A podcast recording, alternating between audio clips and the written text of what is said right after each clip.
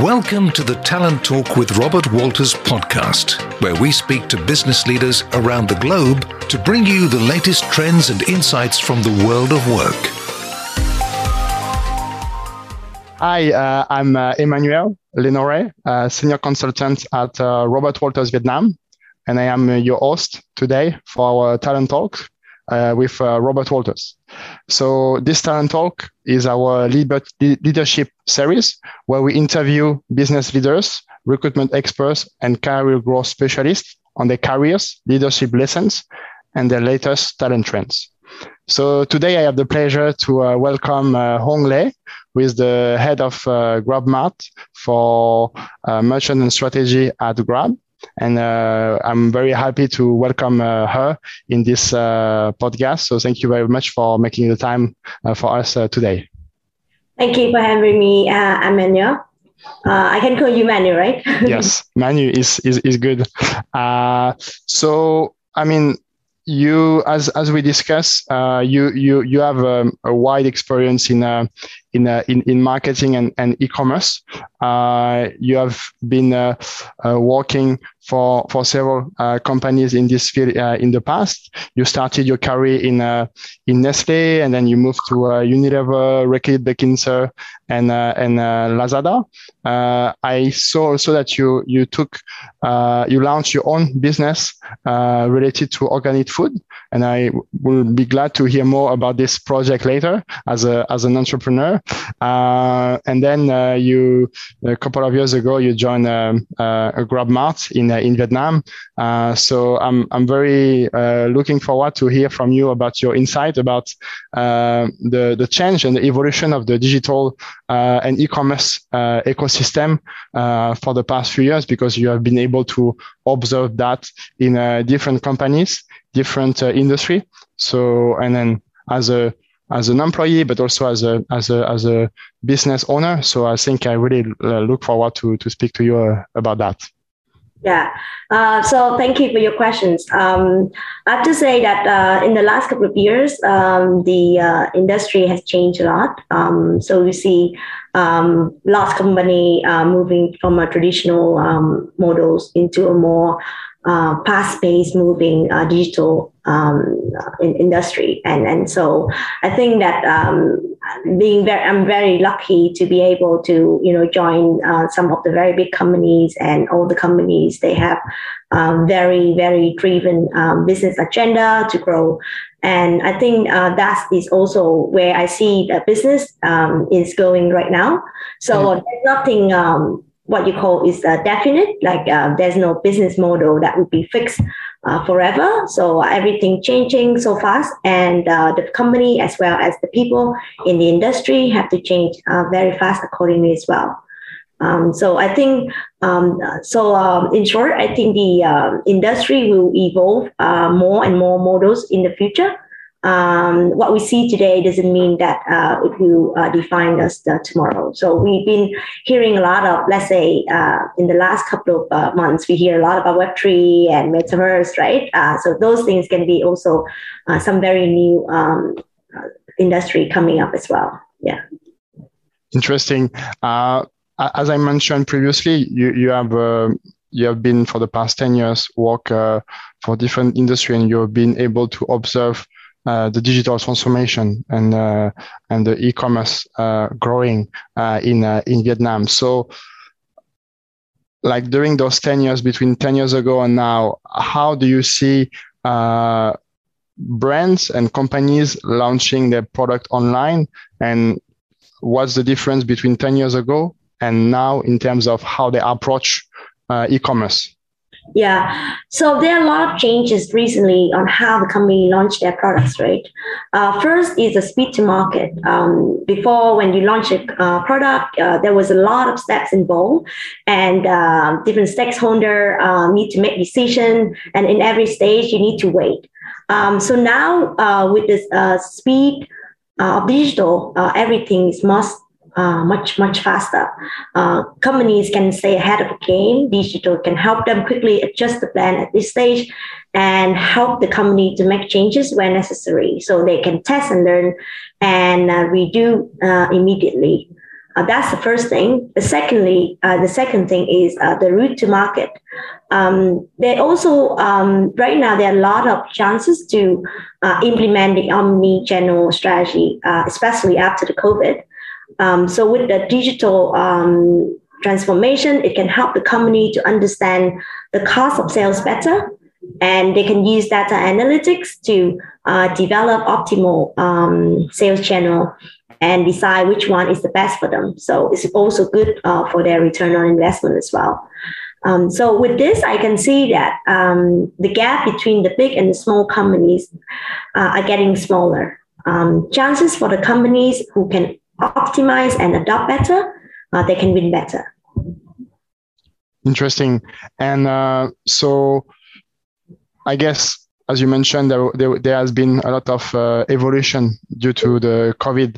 Uh, maybe can you give me an example of uh, what you used to see uh, with brands before COVID and what the, the difference you can see now after COVID uh, in terms of, uh, I mean, as you say, like speed to market and agility in terms of using e-commerce? Um, I think there are. Um, I think the biggest thing is the mindset. Um, before COVID, a lot of companies they were still very skeptical about e-commerce. They don't know if this is um, it's just a you know a purse, a temporary purse, or it's something uh, you know long term. Um, and especially with a small company, they will see that okay, uh, should I just uh, diversify myself uh, from the traditional sales channel? Um, but uh, it's very interesting. Yesterday, I was talking to one of my friends. Um, he's working in e-commerce as well, and he said that um, a lot of um, merchant and brands they will come to him um, voluntarily and ask, um, you know, like, what can I do? How can I be on your platform? Or also, we also see a lot of people interested in, in you know, learning about new channels. Um, so this is very, um, this is very something very interesting. Or even I can say, if I meet, um, so before, um, you know, with my previous startup, I also have a chance to work with a lot of farmers, right? Mm. And farmers is the one of the people they don't really care so much about digital or you're selling online. Uh, but now they would just like really interested in how uh, you know they can participate in this. Um, so i think the the biggest change is the attitude. Yeah i think that is a very uh, very good sign. Yeah.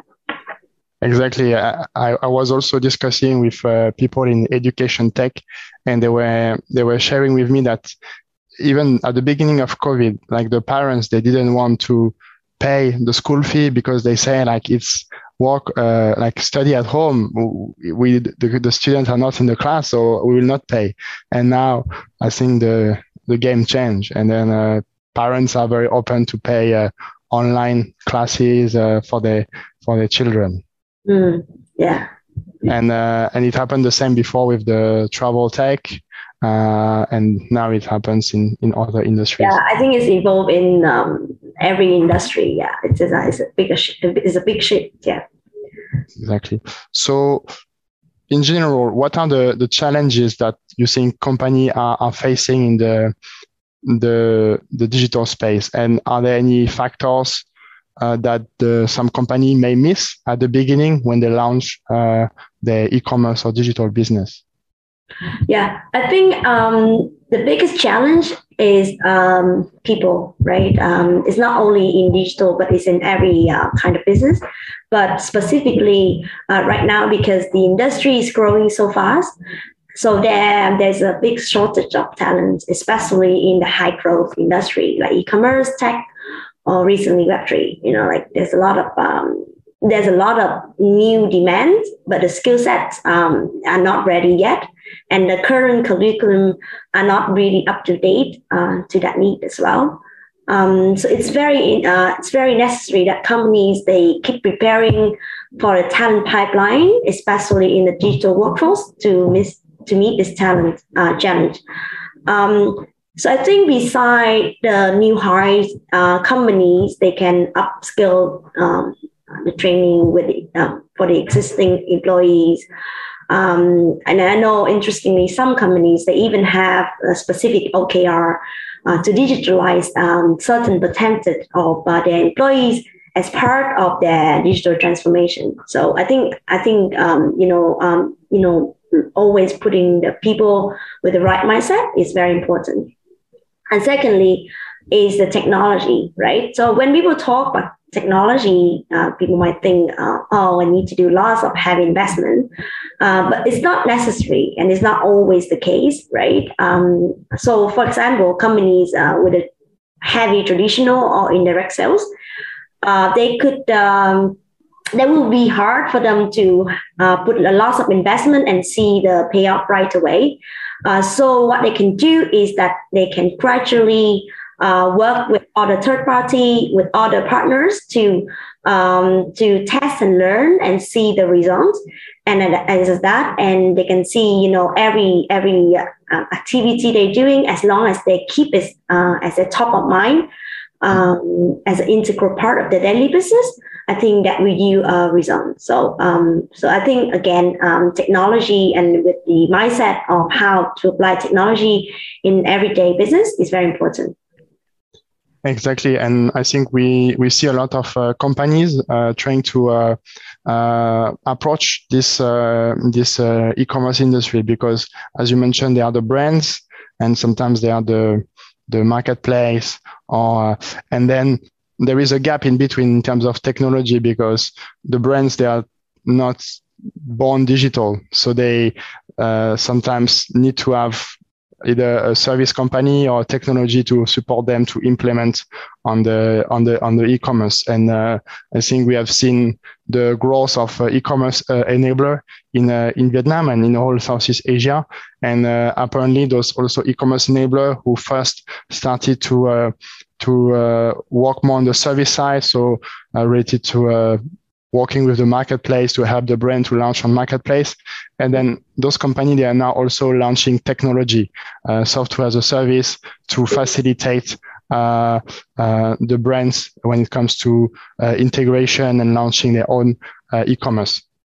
Yeah, exactly. Yeah. And I think that, um, you know, trying to leverage those um, tools and those partners uh, will yield better results than, you know, always have to invest by yourself. Yeah. Correct. So, yeah, we, have seen also, I mean, different industry, but also in fintech, where uh, some some banks trying to launch their own digital banking, but yeah. it's uh, require a lot of uh, financial effort, and the results are not uh, guaranteed. So, I think, uh, I mean, of course, as you mentioned, it's test and learn, and uh, some some do some mistake, and there is no right or wrong. Yeah, exactly. Yeah. Um. So what, do you think is the best the, the the next big thing or trend in e-commerce or digital marketing? Uh, and uh, how do you position yourself uh, as a as a talent to be ready for for this? Yeah so um, i think since d2c e-commerce becoming a priority in a lot of companies right um, so um, there will be a challenge that uh, lots of companies won't depend on third-party platform. But you said that the, you know third-party platform enabler, etc. Um, there are tools, but uh, as we see, uh, it's getting more and more crowded, right? So obviously, um, there will be more choices for um, uh, shoppers. Um, you know, more companies joining in the market. Um, hence, uh, it's getting more competitive. Um, so I think in the short term, um, services um, that that offer better convenience, better interactions, better personalizations, uh, will get more attention of the shopper. And certain format of e-commerce will continue to grow. You know, uh, in, in, in the past we have um, web e-commerce, and now we have quick commerce, and then we have social commerce. So there are different formats. Uh, as long as uh, we put our shopper as a top of mind to serve them, um, so I think that would be the, the key the key point here. Uh, so, for instance, um, one one example in America, we see Walmart they offering a new service in-home grocery delivery to busy uh, to serve the busy workers. Um, so when when they get home, then you can see their uh, their grocery already home in in their fridge already. Okay, so I love this service. so something like that. Um, so you know put your um, put your user, your shoppers as your top of mind. See how you can serve them differently uh, and at the best. Uh, I think that would be something um, the the market will evolve to. Um, and I think um, in the long term, we also need to watch out for the new trends. Uh, so we see the emergence of metaverse. I think this is very interesting as well how it will impact the way shoppers shop in a hyper personalization way. Um, so this is something very futuristic, right? Uh, but we also think that is something very uh, interesting to watch as well. Correct, and I think uh, Vietnam uh, is one of the country ahead of the curve when it comes to uh, blockchain, metaverse.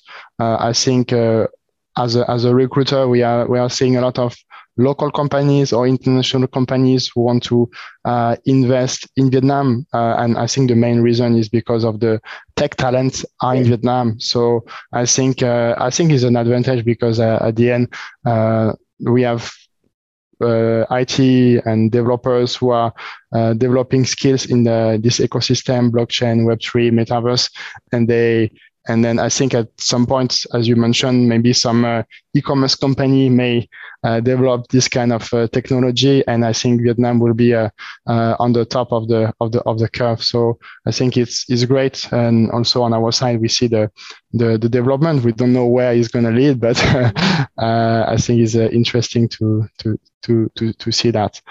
Um, so maybe for my for my final question um, so I, I, when I introduced you, uh, I mentioned that you have been working for for major uh, brands um, like, as you mentioned, like uh, Nestle, Unilever, Lazada, and, Grab.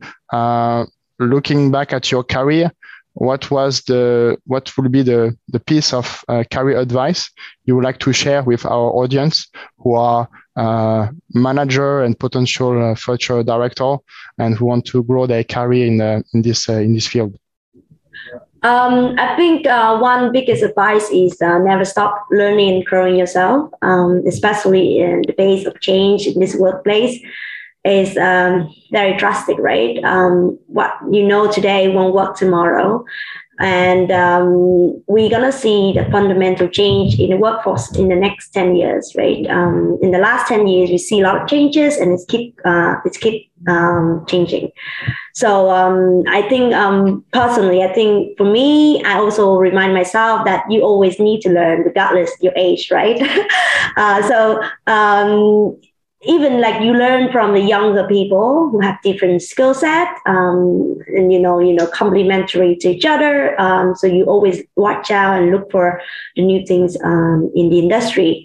Um, you can also practice doing this by intentional learning in everyday life uh, through courses um, taking new projects and meet up with experts in the field uh, certain areas there's no specific curriculum yet so you have to really you know go there, out there and explore by yourself. But I think the attitude is very important um, to, to, to, you know, to maintain and to be able to be successful. Interesting.